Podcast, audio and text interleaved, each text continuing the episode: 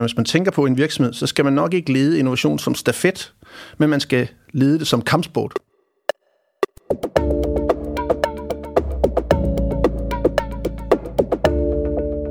Du lytter til Det Videnskabelige Kvarter, en podcast fra Aarhus BSS på Aarhus Universitet. Forskningsbaseret viden om erhverv og samfund, præsenteret på 15 minutter. Mit navn er Michael Skrøder.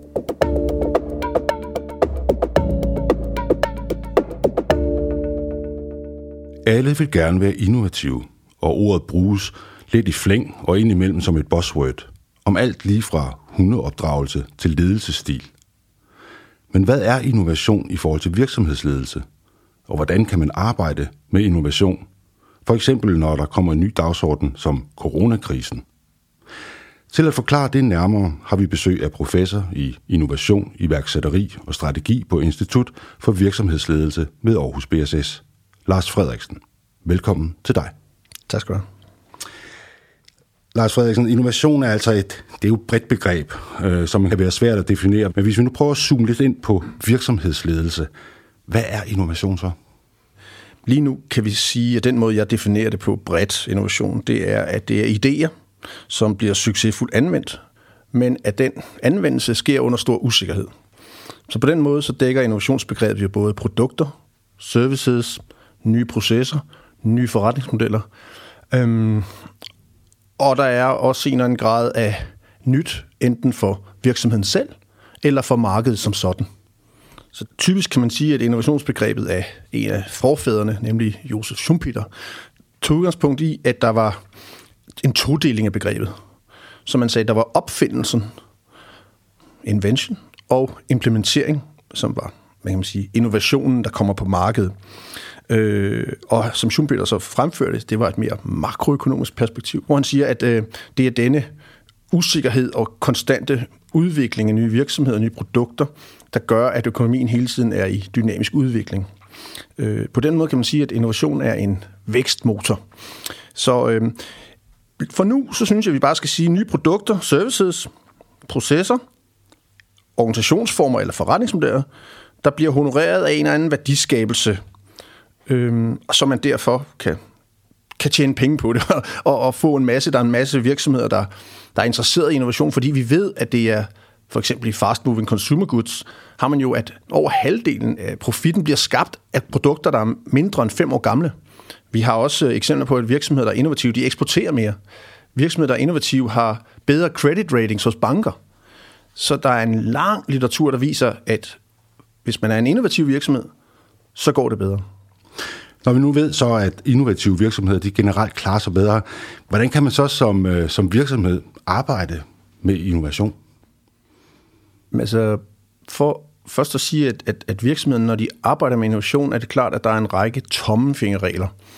Men jeg tror også, det er vigtigt at være vide, at hver gang man prøver at sætte en model op, så viser det sig, at der er forskellige organisationskulturelle karakteristika, den type medarbejder, man har, som selvfølgelig sætter nogle begrænsninger. Og så er det nok lidt vigtigt at, at, at huske på, at, at, at de fleste innovationer er jo, bliver jo til fejl. Det betyder jo ikke, at man ikke lærer noget som virksomhed af at arbejde med innovation. Jeg skal måske også sige, at, at innovation jo typisk, noget af det er det, vi kalder inkrementelt, eller vi kan kalde det fortorvsinnovation, altså øh, almindelig. Øh, øh det er at forbedre øh, små ting, øh, farver, øh, små designs, og så er der nogle større, vi kalder dem radikale innovationer, som for eksempel, øh, kan sige, penicillin, øh, som jo i øvrigt var et udtryk for en innovation, der skete ved et tilfælde. Øh, men ellers øh, dampmaskiner, øh, machine learning, øh, som vi kalder Grand Purpose Technologies. Så der er altså også noget med, at man arbejder som virksomhed med en stor innovation, altså en mobiltelefon, eller man arbejder med øh, som en virksomhed, for eksempel i Herning, der arbejder med at lave en lille smule om på den proces, hvor man forarbejder noget, og man egentlig måske ikke laver om på design eller øh, komponenter. Så på den måde kan innovation også bare være en rekombination af eksisterende dele af viden. Og igen, så er vi tilbage til, at det, at det nye kan ligge i rekombinationen, og ikke nødvendigvis i delene. Og det er det, man med et fint ord snakker om architectural innovation, eller systemisk innovation.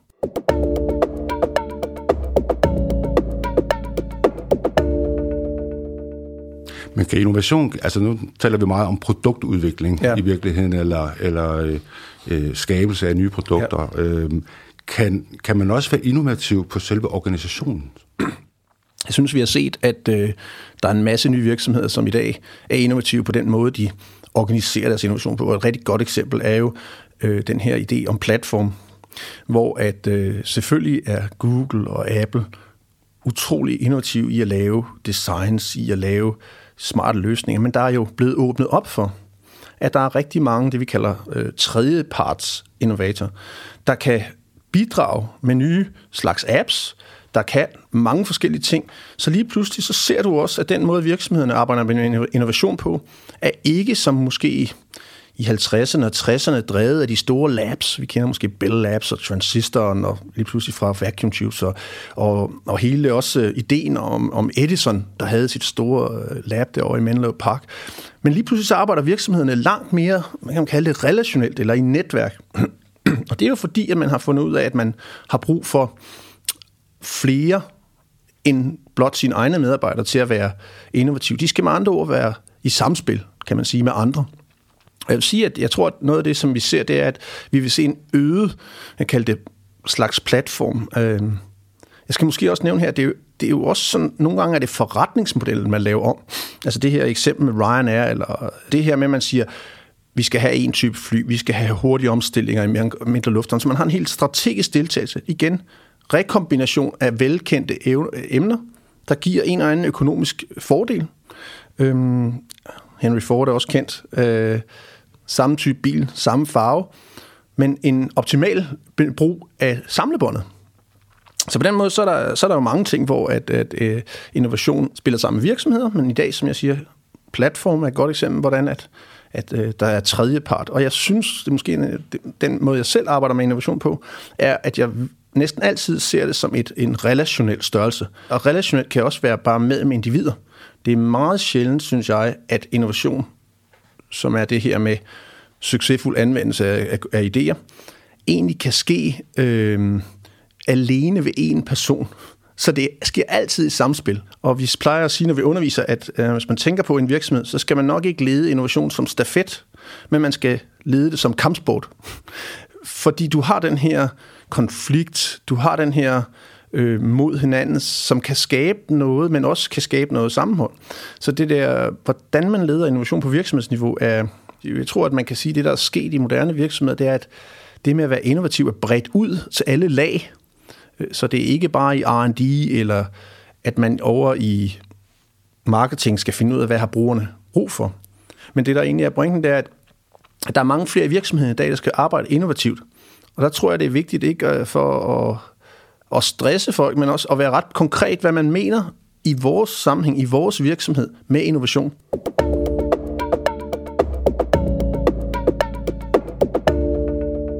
Det lyder som om, at man skal, have, man skal virkelig have styr på sin organisation og sin strategi og sin forretningsmodel for overhovedet at kunne altså at arbejde øh, seriøst med, med innovation. Er det, det, det vil, jeg vil sige, at man, det er en god idé at have en strategi, så man arbejder sådan lidt systematisk. Hvad mener vi selv, innovation er for os? Hvad er nyt for os? Hvad er vores målsætning?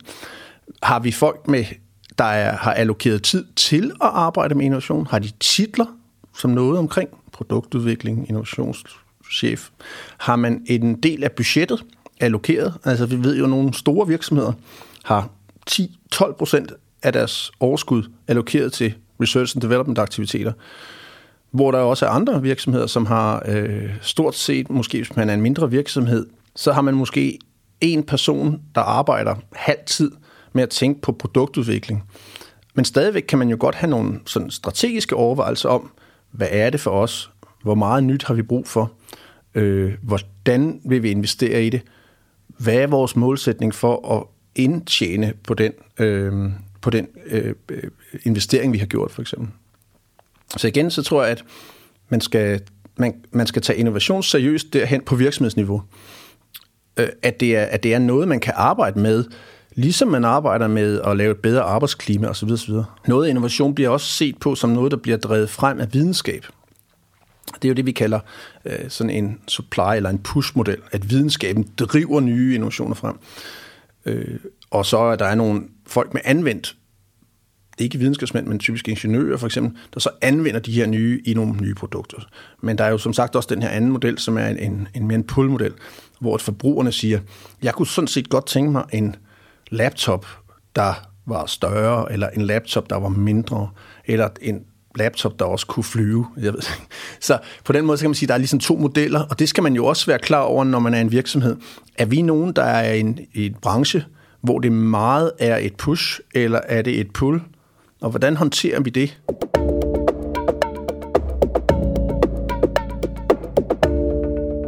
Nu står vi jo så lige midt i en øh, omfattende krise, øh, global krise endda, øh, som, som selvfølgelig er fornedet af, af, af corona eller covid-19.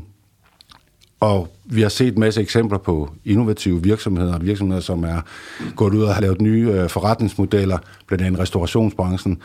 Øh, men hvis man sådan skal kigge på, på forskning og, og gå lidt bagud i tid, hvordan, har, altså, hvordan arbejder man med, med, med innovation i krisetider?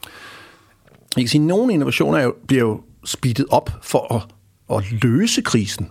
Der er nogen, der selvfølgelig er i gang med nogle vacciner nu, hvor vi ser den internationale øh, forskerverden arbejde ekstremt hurtigt og ekstremt meget sammen overraskende nok, for der plejer at være stor konkurrence. Øh, så på den ene side, så ser vi nogen, der prøver at løse krisen. Så på den anden side har vi nogen, der selvfølgelig føler sig presset, fordi nu har de både usikkerhed med coronakrisen, men de har også usikkerhed om den investering i innovation. Så det er usikkerhed med usikkerhed. Og det giver nok udslag til, at der er nogen, der vil skære ned og sige, vi skal lave mindre innovation, vi skal tilbage til produktionen og sådan noget. Så er der en helt tredje, en anden type, kan man sige. Det er ikke innovation, der løser krisen. Det er innovation, der bliver speedet op af krisen. Og her kan man sige, at et rigtig godt eksempel er jo for eksempel øh, undervisningssektoren, hvor øh, altså online former for undervisning, for eksempel Zoom er jo, og, og Teams, som jo var Skype før, ser man jo nu boome frem, men også nye former for undervisningsindustrier, kunne man forestille sig. Så jeg synes, der er, øh, at det er en utrolig spændende problematik der, fordi på den ene side, så har du det her skisma, om at man er hæmmet i sine innovative aktiviteter. På den anden side, så har vi det her med, at kriser er sådan nogle, der løser op og giver hastighed, øh, åbner op, og det bringer os tilbage til den øh, gode Josef Schumpeter, som jo sagde, at innovation er den drivkraft, der faktisk driver økonomien frem til det, der hedder evolutionær økonomi. Så jeg synes, at det er, øh, altså på, på godt og ondt er kriser selvfølgelig øh, forfærdelige for den enkelte virksomhed. Men som sådan, så er det også en mulighed for, at der skabes nye virksomheder, tjenes andre slags penge, og der er nye folk, der kommer i arbejde. Så på den måde, så er det sådan et, et både og, vil jeg sige. Jeg, hvis jeg personligt skal sige noget, så tror jeg dog i krisetid, at mange virksomheder vil stå så godt ved ikke at lukke fuldstændig ned for det, som de har gang i med, selvom det er ude på marginalerne af budgettet. Fordi det, på et eller andet tidspunkt, så, som jeg sagde før, så, så er der også nogle huller i markedet efter sådan, hvor man jo så skal være klar igen. Så hvis man lukker helt ned, så har man jo, hvis man er uheldig, så kommer der nogle andre og tager det, som man havde i gang i. Hvis man ikke fortsætter sin innovative tankegang, så udsætter man sig altså også selv lidt for, øh, for angreb.